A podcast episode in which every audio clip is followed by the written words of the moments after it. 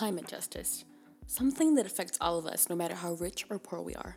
But have we also stopped to notice how our population affects all of this? Welcome to Let's Talk About This. I'm your host, Stephanie Ruby, and today we'll be talking about the lack of representation in the media and how it affects climate justice and redlining.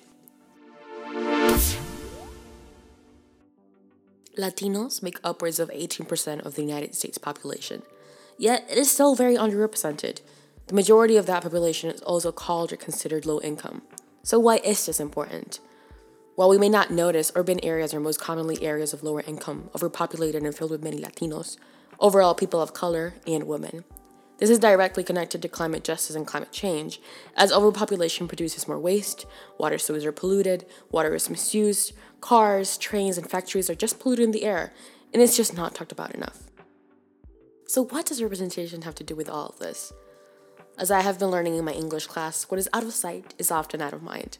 And this happens very often. When we don't showcase Latino, overall people of color, and women issues in the media, we miss the opportunity to shed light on things that affect a large portion of our population, which ultimately affects the entire world. We need people to talk about these issues.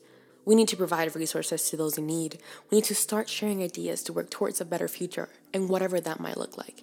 But if we don't start talking about things like redlining and housing in media, it will all eventually drown us.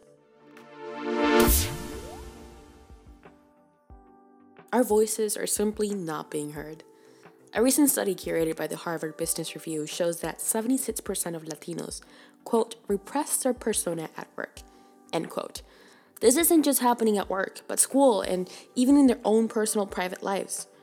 Latinos fear being their authentic selves in front of others due to redlining. The discrimination given to our people, the horrid mistreatment faced daily, forces Latinos to suppress their true selves in order to preserve themselves. But again, what's your point? It all works as a domino effect. We don't get representation, then we have problems that affect everyone else. We get shut down in an attempt to be heard. We shut up to try not being forcefully silenced, and then it all just stays the same. Just as Ugandan climate activist Vanessa Nakate got cut out of the picture at a joint press conference in Davos with other prominent climate activists, where it wasn't just her who was cropped out, but an entire continent, as she said. The redlining face daily is becoming normalized, and it doesn't allow us to work towards climate justice. So, what can we do? Research. It never hurts to ask and reach out. Don't just not redline, correct it when you see it, and speak up. Work with local Latinos, people of color, and women. Fight with us. Give the Latinos their well deserved leadership roles. Give them a voice. Thank you so much for listening to Let's Talk About This. Once again, I'm your host, Stephanie Ruby, and I'd just like to send my gratitude by thanking you for listening all the way through. Special thanks to Dr. Leek for assigning this project. It has been very fun and insightful to work on it. Equally, I hope that this has been the same for you as it was for me, as it is a very relevant topic that affects us all. Once again, thank you.